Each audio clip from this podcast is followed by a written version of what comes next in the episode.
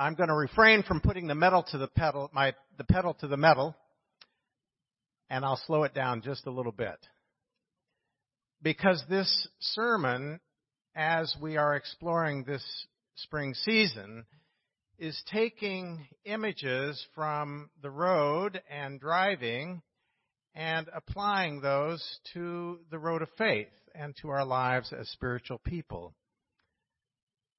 We are looking at rules for the road of faith in this series.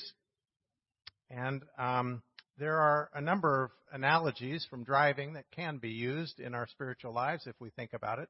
Maybe not everything applies, but many do.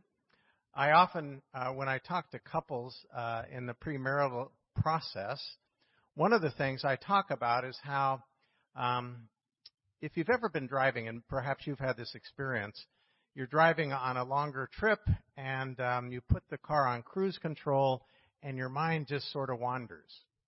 And maybe you're daydreaming. And all of a sudden you come to and you don't remember the last few miles that you've been driving. Have you ever had that experience? I know I have. That can happen in a relationship. Two people can be traveling down the road of life. It's as though everything's going well, smoothly. It's like their lives are on cruise control, and very slowly, not over a few minutes, but over a period of months, two people can drift apart without even knowing it. And then they kind of come to and realize they've drifted apart. And, and I use that to remind couples to always stay in touch and don't start taking each other for granted or just go through life on cruise control. But it's also true in the spiritual life one can put your life on cruise control and forget about God. Things are going well, so um, we just sort of take God for granted. And when something bad happens, then all of a sudden the prayers go up. God, if you help me with this, or if you get me out of that, I promise I'll do this or that, right?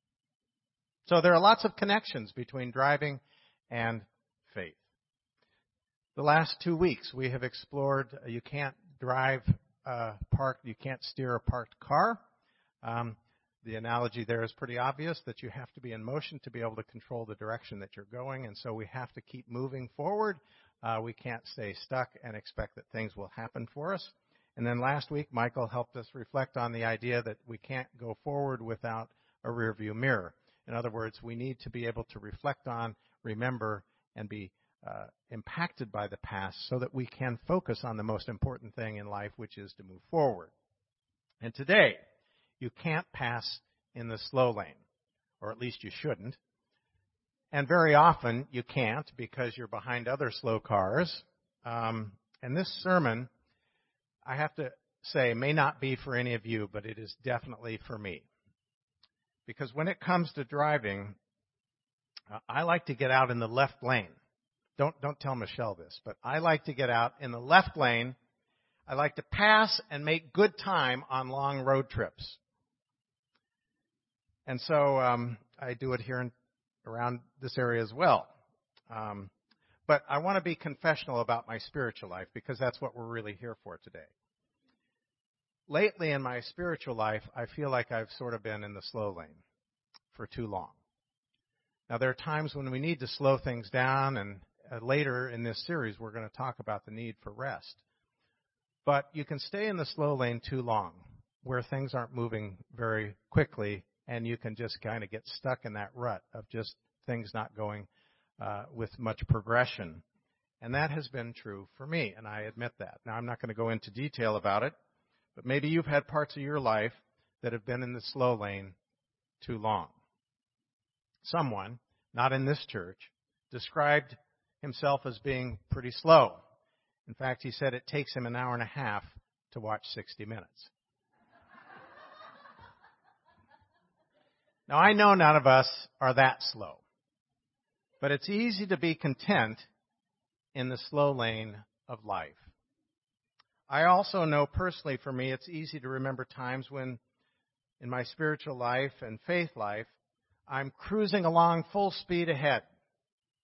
And then when I get to slower times, I think, well, I was doing so much before that, that covers it and all makes it good. But I need to remember that while there's a balance between perhaps slowing down and speeding up, um, staying slow too long is not a good thing. And so I want to uh, read again our passage uh, from Paul in Philippians that was read for us because there's so much in this passage.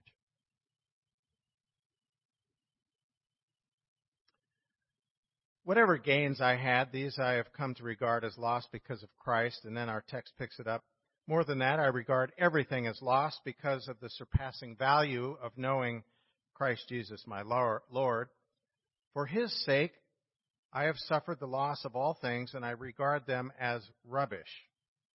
Now, the Greek word here is interesting. Um, it really means refuse, and as my Greek professor in seminary told me, the literal translation is the S word.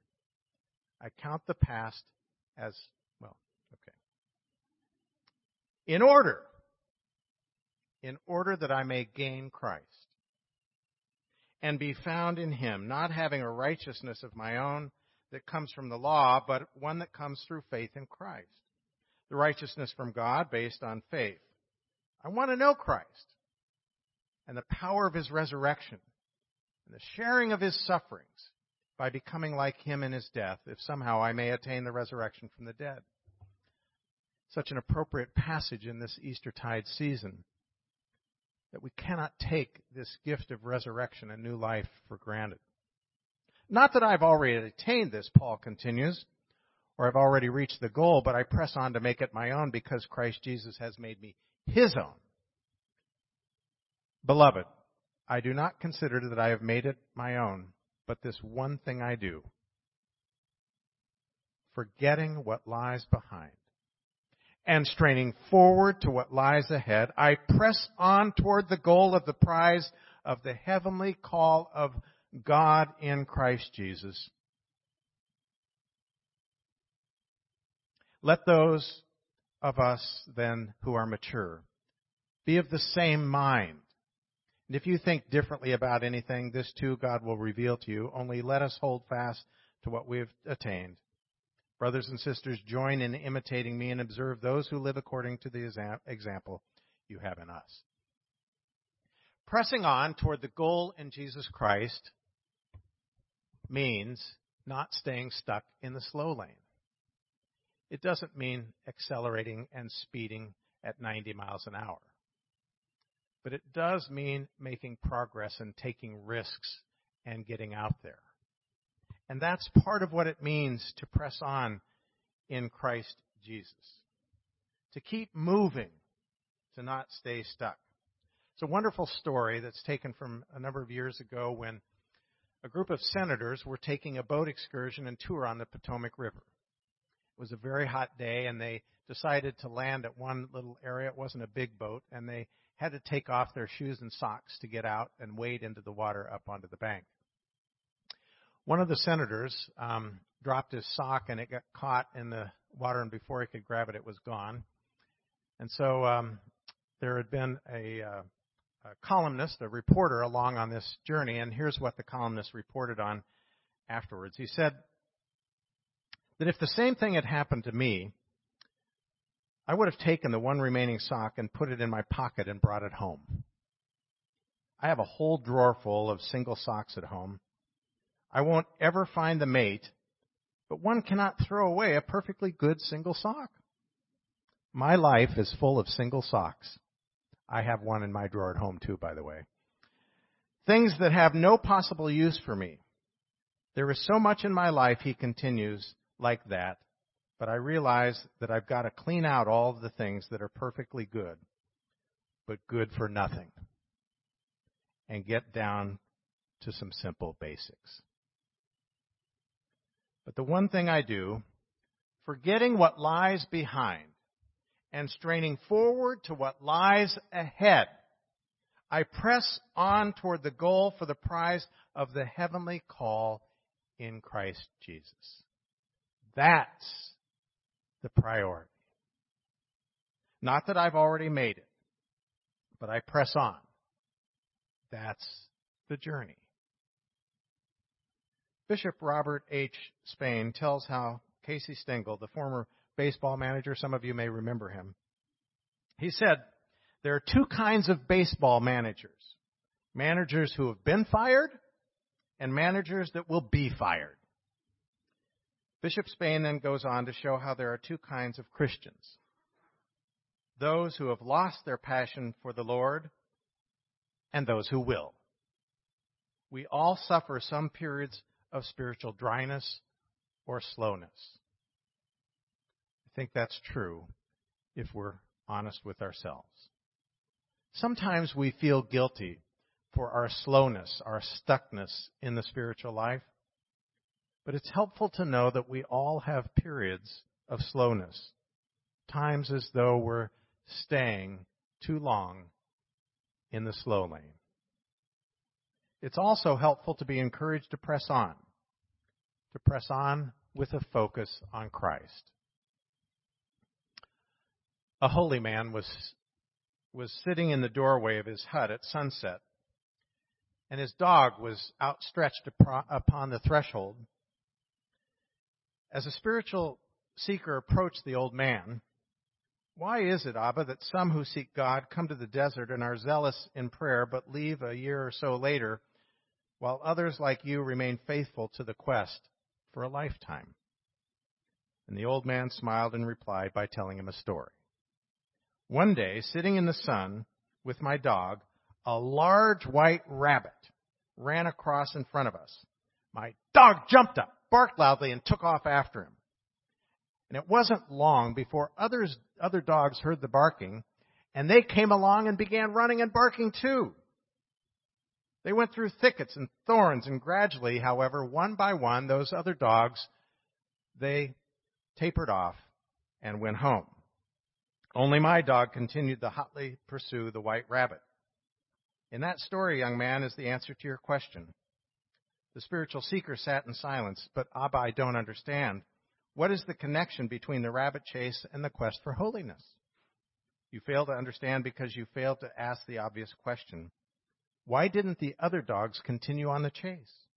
And the answer to that question is that they had not seen the rabbit unless you see the prize and the goal, the chase is just too difficult, and you will lack the passion and determination and perseverance necessary to perform all the hard work that's required by the discipline of your spiritual exercises. The one thing I do, straining forward, I press on toward the call of the upward movement in Christ Jesus. Our focus is on Christ. If we can't see that, we won't be able to continue the journey. And so, from our Romans text that Eleanor read, I appeal to you, therefore, brothers and sisters, by the mercies of God, to present your bodies as a living sacrifice, holy and acceptable to God, which is your spiritual worship. You see, these bodies of ours are the vehicles through which we travel the road of faith. Our spirits, our bodies, they work together on this journey of faith. And we are to present them as our spiritual worship and sacrifice to God. Not being conformed to the world, but transformed by the renewing of our minds so that we can discern what is the will of God? What's good and acceptable? That's getting our lives aligned with God on the journey on the road of faith. Do not, he continues at verse 11, do not lag in zeal. Don't stay stuck in the slow lane. Be ardent in prayer. Serve the Lord. Rejoice in hope. Be patient in suffering and persevere in prayer. It's an onward growth process. It's one that requires us to move forward, to make commitments, and to get out there on the road of life. It's true on the road and on the road of faith. You can't pass in the slow lane. So if you're feeling stuck and things are slow in your spiritual life, take heart. You're not alone. And neither do you need to remain stuck there forever. For one thing I do. Forgetting what lies behind and straining forward to what lies ahead, I press on toward the upward call of God in Christ Jesus, my Lord. So, friends, let's press on. Let's press on. Amen.